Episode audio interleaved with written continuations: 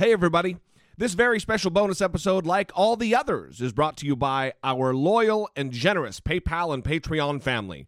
If you too would like to join their ranks, go to dollemore.com slash PayPal or dollemore.com slash Patreon.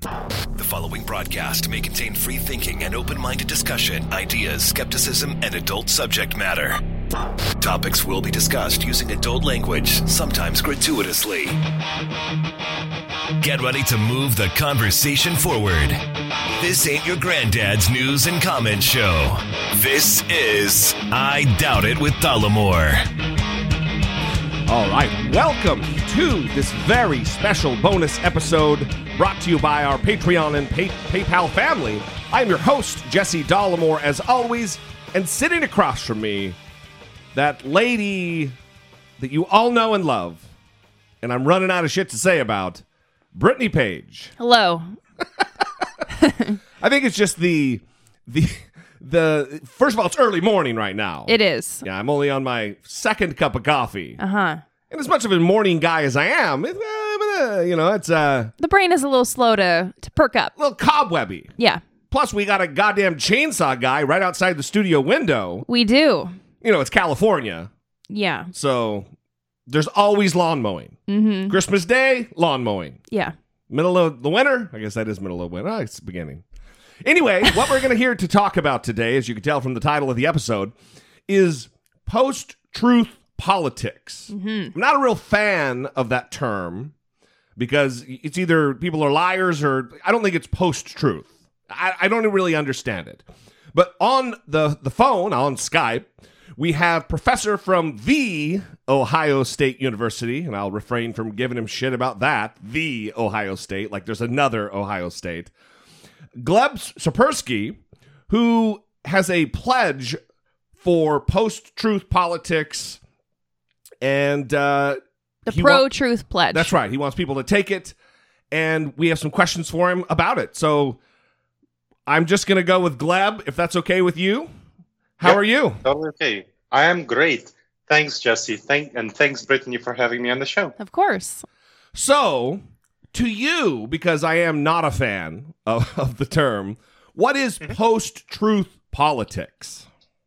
Well, post-truth politics is was selected by the Oxford Dictionary as word of the year for 2016 to describe the situation that has been occurring recently.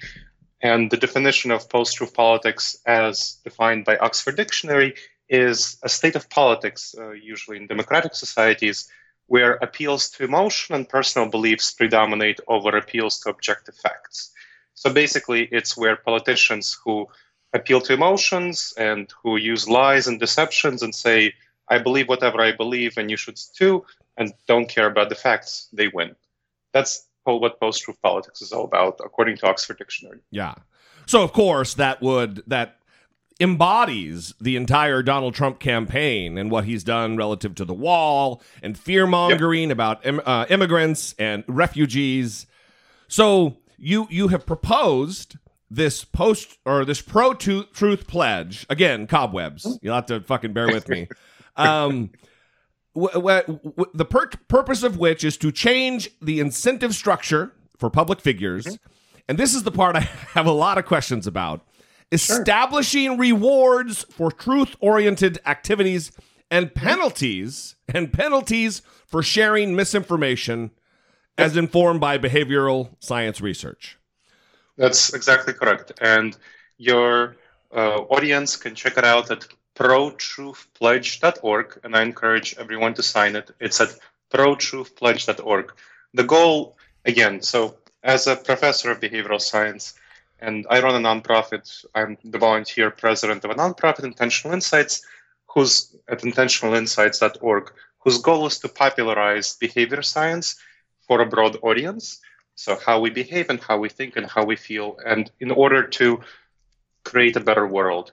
So, we've been looking at how to do this in the political arena because we think this is the biggest danger for our world, and the, that has become the biggest danger, like you said, with the campaign, but Donald Trump campaigns. Also, we're an international nonprofit, so looking at things like Brexit, which was also full of lies and deceptions from the Leave side of the Brexit campaign. So things like this, we decided that this is the biggest area that we need to focus on. And so we were looking at what to do. And the Pro Truth Pledge is what we came up with as our main area of activities as a strategy informed by behavioral science that would change the incentives for politicians. Because right now, politicians and other public figures, because right now people don't really have incentives to tell the truth. they have incentives to lie because they can get away with lies, and politicians and other public figures who lie can win out over those who are more truth oriented and honesty oriented. That's just the simple fact of the matter. Yeah, let me ask you though, what uh, Sure. what kind of an incentive can you provide that would outweigh the incentives that they're already experiencing for telling lies? Yeah, uh, that's that's what the Pro Truth Pledge is about. How do you provide those incentives? So there are incentives for people to take the Pro Truth Pledge, and disincentives for people to who are who took the Pro Truth Pledge to lie, and also disincentives for not taking the pledge. So for the incentives for taking the Pro Truth Pledge for politicians and other public figures is that we want as many people, ordinary people, as possible. The benefits for politicians to take the pledge is to you know, that they get a reputation for taking the pledge and they get a positive reputation so as well as other public figures so imagine that the two of you took the pledge you have one world you know world one where jesse and brittany took the pledge and world two where jesse and brittany didn't take the pledge now in world one you have an email going out with a paragraph about why you took the pledge and links to all of your shows and social media to all the people who signed up for the pledge. So the more people who sign up for the pledge, the better it is for everyone because you they have information. They the people, ordinary citizens, get information about who are credible radio hosts to listen to or podcast hosts, and also who are credible politicians. Let's say a politician took the pledge. That information goes out to people in a you know once every couple of weeks an update of list of people with a paragraph about why they took the pledge and you two get a bigger audience because people know oh hey now we know these are two people who took the pledge they're credible we can listen to them and the same thing about politicians that they know that the politician is credible and they can listen to these politicians another reason is that there's a strong monitoring mechanism and evaluation mechanism for people who take the pledge. So if someone who takes the pledge isn't cont- violates it and then deliberately deceives, they will get significantly penalized, which we can talk about in a bit. But basically, the longer you are on the pledge without being penalized, without being in contempt of the pledge, the more of a reputation for credibility and honesty you develop. So, does taking the pledge enter you into this community of people who can monitor what you share, or is it similar to being on a on a social network? Because I see people share misinformation all the time, and sometimes I wonder if they they just don't know any better, right? They don't have the resources to um, read things and determine fact from fiction. So, how how do you address that issue? Sure. So the Pro Truth Pledge has, if you, if uh, your audience goes to protruthpledge.org, it has a list of 13 behaviors. So we have researched as part of the behavioral science on this topic. We have researched truth-oriented behaviors. What kind of behaviors are more most associated with the truth? We're not giving you, you know, there's no, you know, definitive truth. We're not saying this is the true thing we're saying engage in these truth oriented behaviors. So things like verify. Before I share information, I'll make a reasonable effort to ensure it is true, for instance, by using reliable fact checking websites or evaluating the, the scientific consensus on the topic. A source. I will share my sources, providing a way for others to verify my information.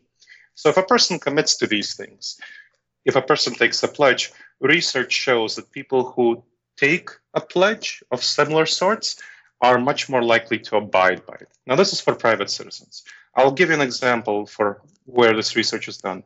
So, if you have universities with honor codes which students take, students who take those honor codes are much more likely uh, to engage in more academic honesty and less academic dishonesty than students who don't take the honor codes. Uh, so, this is, I mean, there's been research just demonstrating this in the amount of cheating that goes on at universities. So you are, as a private citizen, you are much more likely to be honest if you take the pledge. Now, you also know that other private citizens who take the pledge are much more likely to be honest. So that's kind of a couple of things. It's internal motivation. External motivation is that we strongly encourage people, private citizens, who take the pledge to make a public post about this on their Facebook, send it in their email, and so on. And that enables people to have that external motivation so that they are being publicly monitored by people who know on their Facebook and other social media and Twitter that they took the pro truth pledge. So that's for ordinary citizens. So we're not going to talk. This is not about public figures. So public figures have a different sort of mechanism of evaluation, but this is for ordinary citizens. So hang on, but, but before we get to the public figures, because I'm mm-hmm. I, I'm fascinated by that. So sure. so you have a a mechanism in place, a system in place on I'm assuming a website where people mm-hmm. can report the the untruthful activity of of their cohort. Is that how it works? No, not for ordinary citizens. That's only for public figures. For ordinary citizens, we don't. We have the combination of internal motivations, right? So when people take the pledge, and external motivations. So they're just they on the, the, they're on the honor system. They are essentially on the honor system as informed by behavioral science. Now, this is not a simple honor system because the pledge spreads mainly through social networks.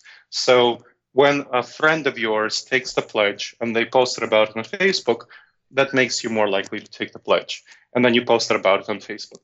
Now, your friend is now monitoring you and you're monitoring your friend.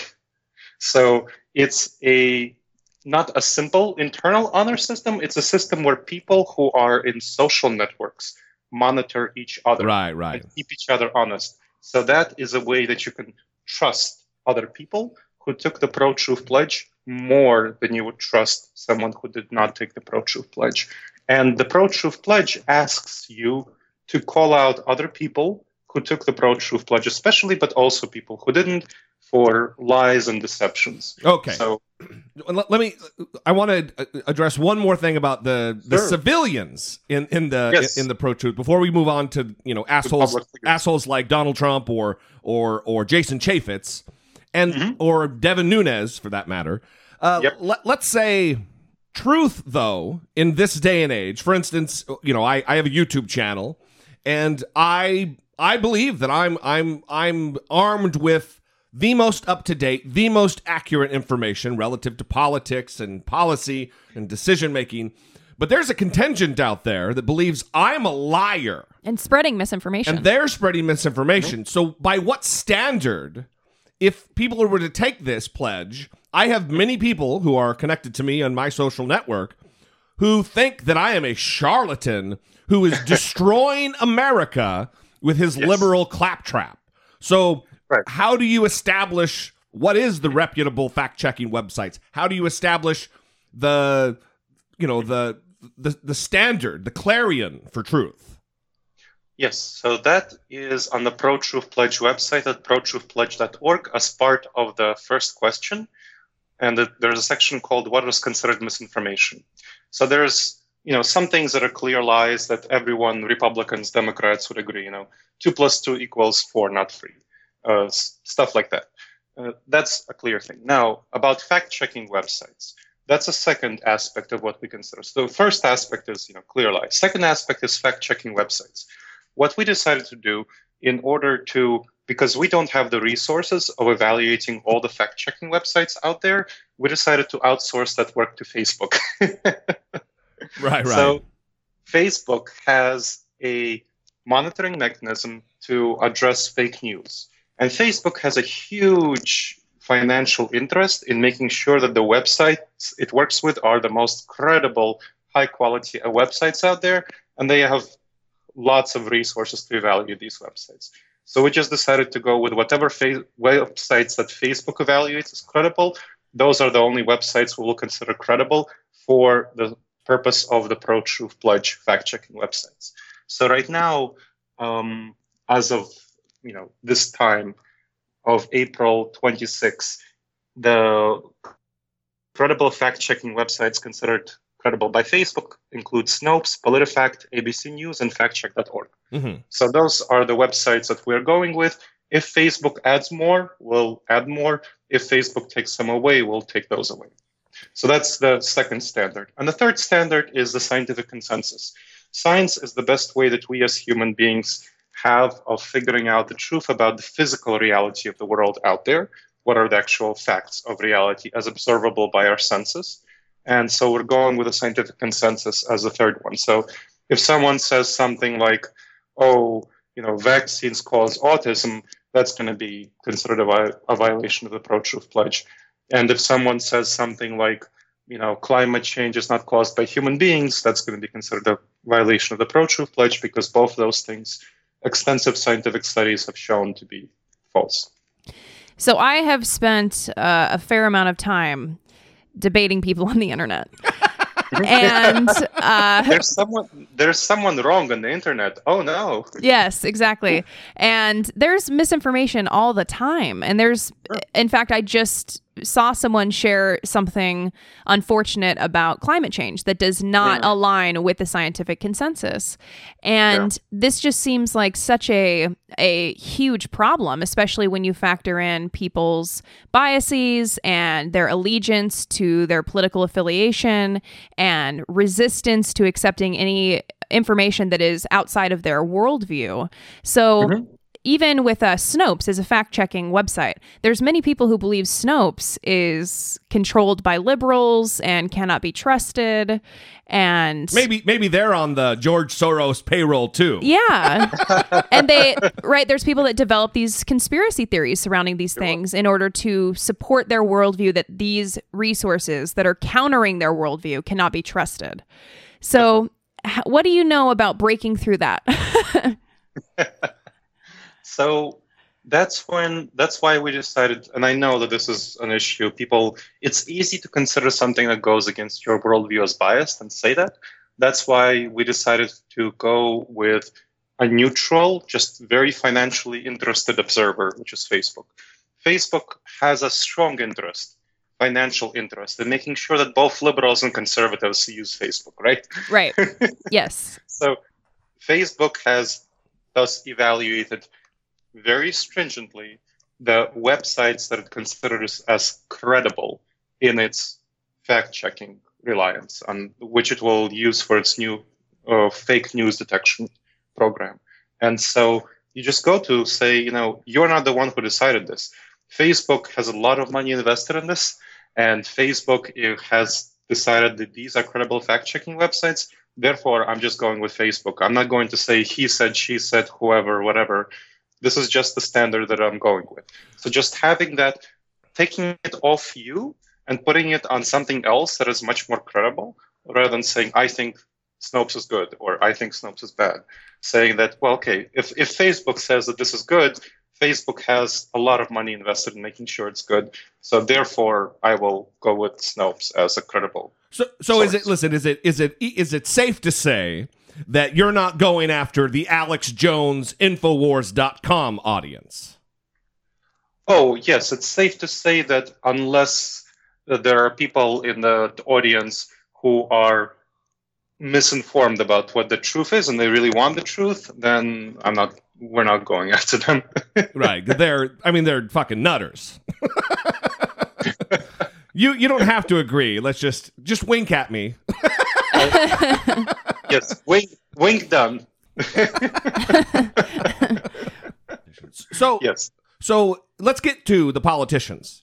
What kind of what kind of um, incentives can you provide them that would outweigh what they're already receiving in the way of you know support and reelection after election after election after election? Yeah, so here we go. We can go to the frequently asked questions on section. If you're an elected or appointed public official, so it's the third section. What are the rewards for taking the pledge? If you're an elected or appointed public official, so elected or appointed public officials need to be perceived as trustworthy by citizens, And the pro truth pledge essentially provides them with that credibility due to the presence of the monitoring mechanism. So, because there is a strong monitoring mechanism for everything that the politician says, the people who did take the pro truth pledge are going to be perceived as more credible by citizens, are more trustworthy than those who didn't. That's one. Second, they get more exposure to an audience of people who cares about the truth. So let's say, you know, you have a politician who wants to be the presidential candidate. And we have, let's say, you know, we're just launching the pro truth pledge, but hopefully by the time of the, um, you know, the 2020 election, we'll have, you know, hundreds of thousands of people signed up. Now, we have an email that goes out biweekly every two weeks to those people. And that politician gets to have her statement about why she took the pro truth pledge and her links to her websites and her fundraising page and so on in the pro truth pledge. So it goes out to a lot of people. So they get both more exposure and they get a reputation for honesty. Now, for public officials, for elected, not appointed, so politicians, there's another benefit in that if their opponents don't take the pro truth pledge, they get to slam their opponents. they get to say, well, what's what's my opponent lying about? Why is uh, he not willing to take the the pro truth pledge? So that is another benefit yeah. for a politician. So that's a strong weapon, and that's something you know I talked about with politicians who took the pro truth pledge who are eager to use that, especially candidates who are facing you know established politicians. I, I think that that right there that might be the linchpin in its effectiveness. Let me let me take a stab here, take a guess. I don't know if you're tracking political affiliation relative to your membership, um, but my my guess would be that you you've attracted more liberals and Democrats than you have the other side at this point. Is that correct? Oh, it's absolutely the case because there are a number of Republicans who are do things like climate change denial there are very few Democrats who do climate change denial. Now, climate change denial, by definition, takes you out of the pool of people who can take the pledge. Or let's say if you endorse homosexual conversion therapy, that takes you out of the pool of people who can take the pledge. Or uh, on the Democrat side, there's there are a few there are a few Democratic politicians, like a, a small proportion, who believe, let's say, that vaccines cause autism, and that takes them out of the population of people who can take the pro-truth pledge but just the scientific consensus thing takes way more Republicans out of the population who can take the pro truth pledge than Democrats.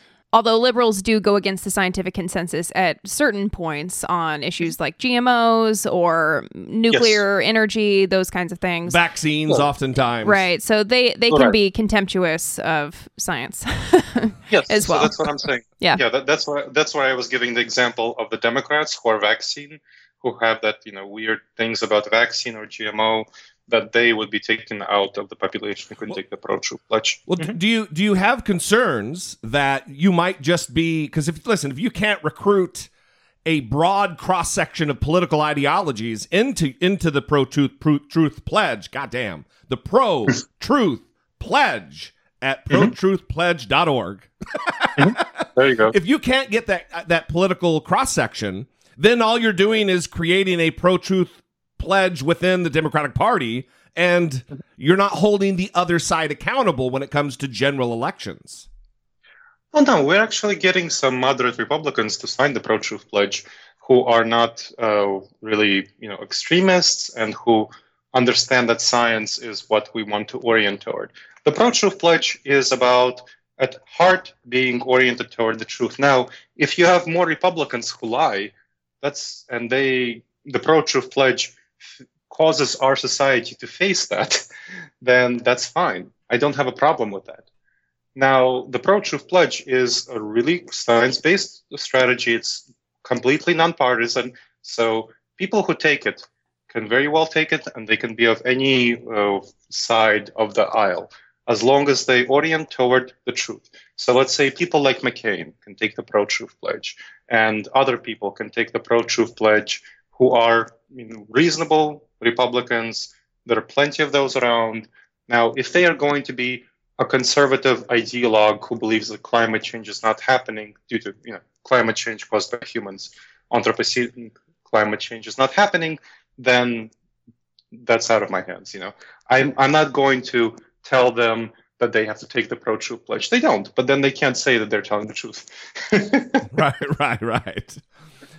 So, so, so let's talk a little bit about politicians who lie, and you know, obviously we we know their motivation for lying Sure. because you know they're going to gain something from it. They're going to get elected. They're going to garner the support of their the unwashed masses who follow them in a cult like fashion.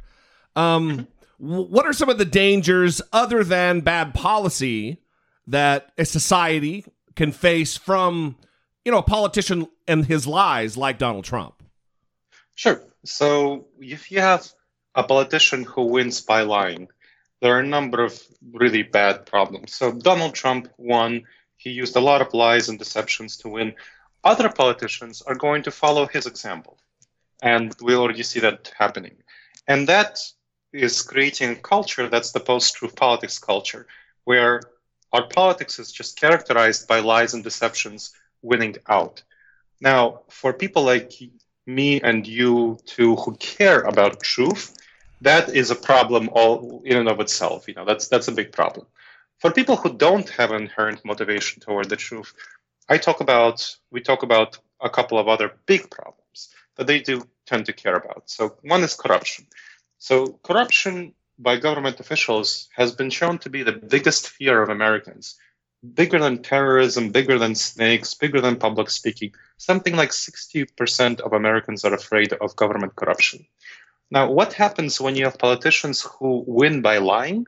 Well, you don't know whether they're corrupt or not.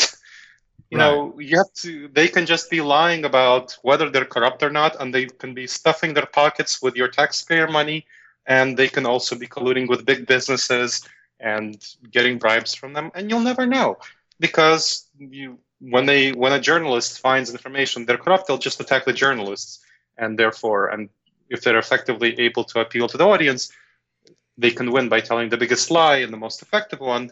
That's a huge problem corruption. And that has been the case in a number of other countries that have gone further toward post-truth politics than america has such as russia. We can talk about that later. It seems like Another- the yeah. the statistic that you cited there that it would be a conservative is most fearful of liberal corruption, right? Or liber- No, a liberal would be most fearful of conservative corruption because with all this Russia stuff that's coming out about Donald Trump, the base is still defending him, right? Whereas if this was Hillary Clinton, there would be a, a, a big problem here, right? So a lot of this is motivated by polarization. There is that, but in general, the fear is of government corruption. So the general fear. Now, there's a difference between, oh, you know, the guy I voted for in love, you know, maybe he's a little corrupt. Oh well, you know, oh, that's that's a sort of a different perspective. But the fear is there of just general government corruption. So if you say generic politician or generic, you know, appointed official being corrupt, that's a big fear for people. Hmm. So generically.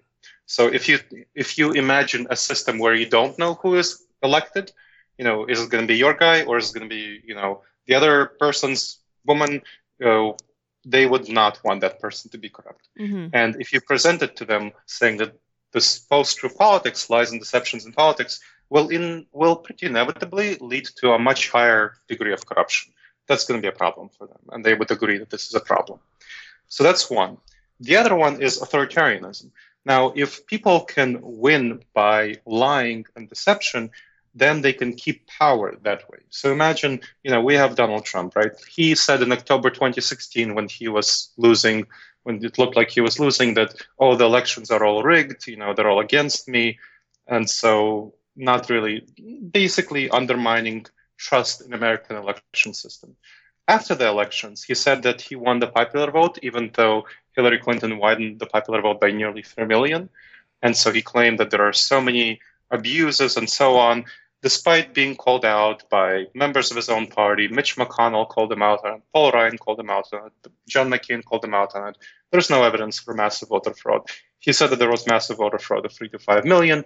And once he got into power, he launched an investigation of this massive voter fraud, which still hasn't found anything but it's been going on for a few months now.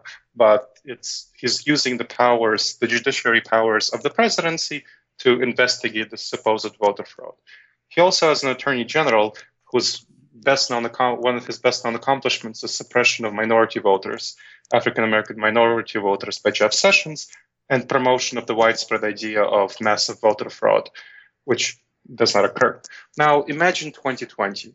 How likely is it if Donald Trump loses that he would actually step off quietly into the, you know, whatever whatever he came from? Let's yeah, not right. use negative words here.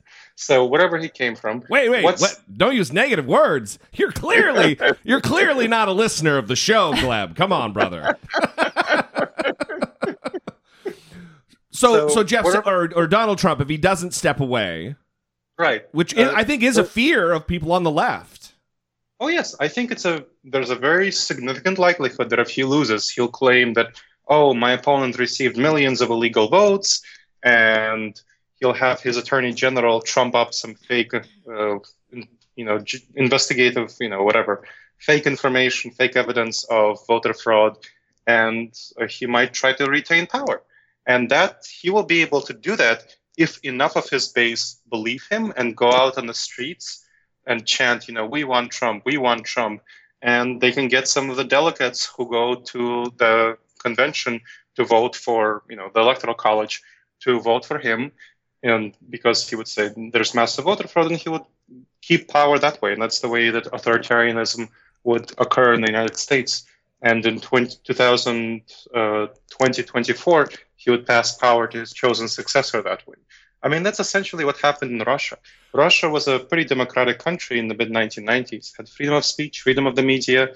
Putin came in, he started attacking the media, he started messing with the electoral process, and he just made it into an authoritarian country. Well, so, I think I think a, a, direct comparison between the situation in Russia in the, in the mid to late '90s, and you would obviously know far more about this than I, but you you had I mean the economy was in goddamn shambles under Boris Yeltsin, and mm-hmm. And I don't know how you, what you feel about the subject, but there were apartment bombings all over Russia that a lot of people believe were at the hands of Vladimir Putin in 19 late That's 98 right. 99 which right. propelled because of paranoia from Chechen rebels that may or mm-hmm. may not have bombed the apartment complexes. That is what propelled an unknown former mayor of St. Petersburg, Vladimir Putin, into the presidency, and also the fact that he he dismissed any investigations against the corrupt Boris Yeltsin as soon, you know, he pulled the old uh, Gerald Ford, like with Richard yes. Nixon. So, but I, so I don't I don't know that I agree with you about the comparison because there are pretty steadfast constitutional protections relative to um, term limits on presidents, and we've got a system in place. So, well, I don't know. I hear what you're saying. I hear what you're saying. Now, uh, do you hear what I'm saying about him using? Uh, I mean, let me say this way we as Americans are very used to not having authoritarian dictators take over power. Yes. But in plenty of other countries, in Spain, in Germany, in Italy, in Russia, right now in Turkey, major countries, large countries, authoritarian dictators have taken over power from, democ- from democracies. And they have come from the same origins that Donald Trump has a populist who comes from below, who has a mass grassroots support, who goes against the establishment, who says that he is the only one that people can trust. And he attacks the media. They attack the media. They mess with the electoral process. And that often leads to authoritarian takeovers. Yeah. Now, it doesn't always lead to authoritarian take- takeovers, but of all the situations that occur, you know, this is characteristic of a situation that would lead to an authoritarian t- takeover. It might or might not.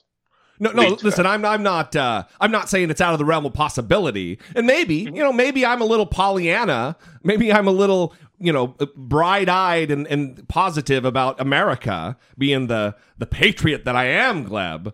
But I, and I think it is important, you know, for for for me and the audience to to be open to the possibility of something as terrible as that happening. But I think it's uh it's an outside shot. I I don't want to speak for you, but I also think that maybe it's possible you feel that way because the other side believed that Obama wouldn't leave the White House. Yeah. And and these myths were perpetuated about Barack Obama not leaving the White House. And that was really concerning for conservatives. And so Jesse, you might be feeling this way because you don't want to be doing that same thing. You don't want to be speaking yes. from your bias and just because you very much dislike Donald Trump, you you don't want to be coming from that place. Right. Well, listen, also at the end of, of Bill Clinton's administration, I was a conservative. I was a a a dyed to the wool Republican and I believed because of ridiculous misinformation uh, that there might be machinations, there might be plans in the work that the fix was in that he was going to try to stay around for a third term. As ridiculous as that is, I really believe that. So I hear that. I was So, I was I- just I a, a understand fucking that. I was just a fucking dumb guy then. So, uh, Jesse, I hear you. Uh, so, what I'm pointing toward is actual evidence of things that are similar between Donald Trump and other people who took power. That has not happened with Obama or Bill Clinton or Bush, you know, either of the Bushes or Reagan or others. They have not. The only one who had some similarities was Nixon. And there were Nixon attacked the media in some Yeah. similar ways, some different ways, but Nixon never messed with the electoral process.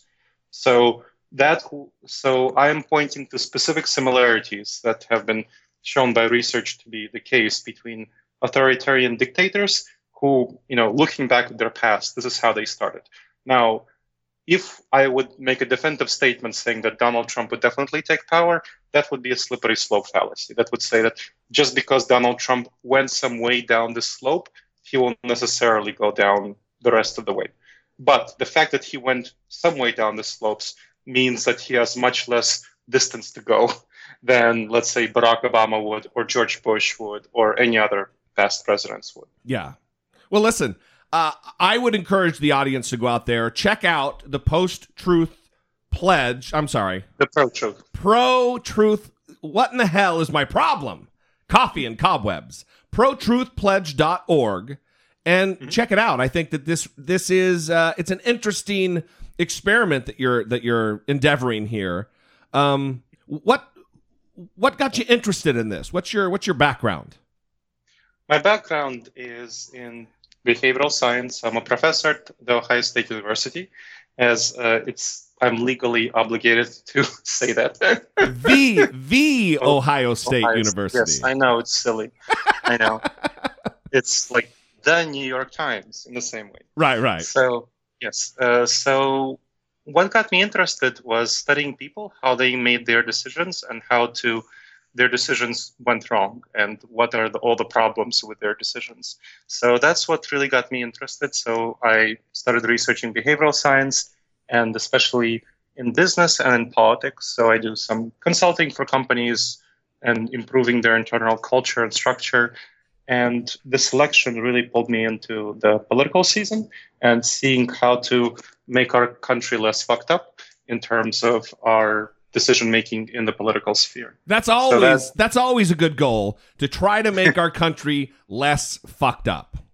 That's right. That's exactly Well, tell me tell me uh, a little bit about the the organization you run, Intentional Insights. So the Intentional Insights, it, the Pro Truth Pledge is a project of Intentional Insights and at intentionalinsights.org. And it's an organization, volunteer, oh, it's an all volunteer organization of hundreds of volunteers around the world, mainly US focused, but also uh, we have volunteers in all five continents, I think on all six continents except Antarctica, and something like over 30 countries who are committed to spreading rational thinking, truth and reason, wise decision making to a broad audience. So, behavioral science strategies for doing so. And we have people who took the Pro Truth Pledge around the world who care about getting it in their political systems. And so that is part of what we do, but also things like decision making in politics, decision making in finances and everyday life, kind of relationships, and so on. How do you have good decision making there? That's awesome.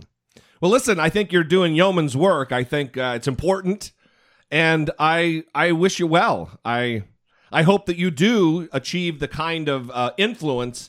You know, there's powers in num there's power in numbers, and uh, good luck. Thank you. Awesome. Yeah, and the more people, the more people take the pledge, the more impact it will have, and the more people monitor and punish politicians. So we have a strong evaluative mechanism for punishing politicians and other public figures who violated the pledge. The better it will be. If people want to find you on Twitter or o- other social media, where would you like them to find you? So on Twitter, uh, Gleb Tsipursky, and the same thing on other social media. The Pro Truth Pledge is also on Twitter and on Facebook. So we have a Facebook page, and Intentional Insights is at Intent Insights on Twitter and uh, Intentional Insights on Facebook. Awesome. We'll we'll put all that in the show notes so it's easy to click. We'll also put links to it on the Facebook page. Listen, good luck with what you're doing, Gleb. Uh, Thank you. I'm I'm into it. Uh, if you ever have anything else going on, you want to come back on and uh, chat about it, we're we're open. So, uh, Sure. thanks for coming on. Do you, Thank you. do you, you're welcome. Do you two think you'll take the Pro Truth Pledge? I, I want to go through the website. I'm not going to give you a hard yes until I look through the entire thing. But Sure. if if if it if it represents just like you said it, and I would expect it would, why would you lie? then, then absolutely, yeah. It's um. Excellent. Well, one, I don't have any worry about being called on. I like being called out. We we make a point when people write emails in or call the show to say, "Hey, you were wrong." Recently, it was about airline law or something like I'm an expert on that. And I, we we read those emails. I don't mind being called out or being fact checked because I want to be correct. So That's wonderful. Yeah, that's what I sense. That, that's that's your goal. So yes, excellent. yes, so so, so yes, uh, I think there's a 99% chance, but I, but I don't want to lie. Sure, that's very fair. Awesome. All right. Well, you have an awesome Thank day, you. and we appreciate you coming on. Thank you. Thank you, Jesse and Brittany. It was a pleasure. Wow. Well, it sounds like that guy has. uh That's an undertaking. Yeah, it's quite the mission. I do think that it if it was to take off and if people really and I would encourage everybody to go to the website protruthpledge.org and check it out. I, am I didn't want to give him the the the high sign right away that I was going to do it, but it's very likely I will and we'll talk about it again on episode 298 because I'm going to decide. But go, hmm. go out there and check it out. If, if you like it, if you're into it, sign up. I think it's a movement that is worth for sure exploring, and getting behind, because we're all in this together. We holding one another accountable is a good thing ultimately. It's mm-hmm. like I said, when people call in and, and call me out on, on my shit or or fact check generally, that's a good thing. It shouldn't be something that we're resistant to Yeah. we should be open to new information, correct information, and eschew, if you will, bad information. Yes. So good for him. Yes. It's definitely a struggle on the internet. Yeah, for sure. and I am hopeful that this can counter. It's just, it's so pervasive. This problem. It, I think it bothers you. I have this weird ability to be able to kind of ignore it. Well, here's why it frustrates me. It takes maybe 30 seconds Yeah. to do a Google search of something right before you share it. And I know that it's really exciting when someone sees something in their news feed and it's like, oh, this is exactly what I believe. This confirms my worldview. I'm going to share it with all my friends. But you need to take a step back, right? And is this true? Yeah. I don't want to share misinformation because there's there's other people who are going to read it. well, listen. And if they don't understand either, then Right. then they're going to be misinformed. It's it's a domino effect. The other thing is, is oftentimes when you see something that's too good to be true, it's because it's too good to be true. Right. and there's a there's a financial benefit of the person who posted it because clickbait websites make money from trying to get you to share and click their content. So it's it's a responsibility of everyone hmm to fact check yourself, to provide accurate, truthful information. Yes. All right. Well, we're going to leave you there. We love you guys. Thank you so much for all of the support, whether it be Patreon or PayPal or shopping on Amazon through the Amazon affiliate link on the website, or, you know, rating and review us on iTunes. That is also a help. To listen, we I really feel like we are on the precipice of something very big and it is it doesn't go unnoticed that you guys are here with us and you're a part of this an intrinsic part of what we do. We do what we do for you and because of you. Three episodes this week, plus a bonus episode. We got some other stuff lined up relative to bonus content, a couple of interviews that are going to be great, I think. Don't know until they happen, Brittany. You know, just, Right. I don't know. Yeah. But until until then, we'll see you on Friday. Remember, we're not going to have a Thursday episode because we're doing three episodes this week, and we can't wait to be back with you. For Brittany Page, I am Jesse Dollemore, and this has been I Doubt It.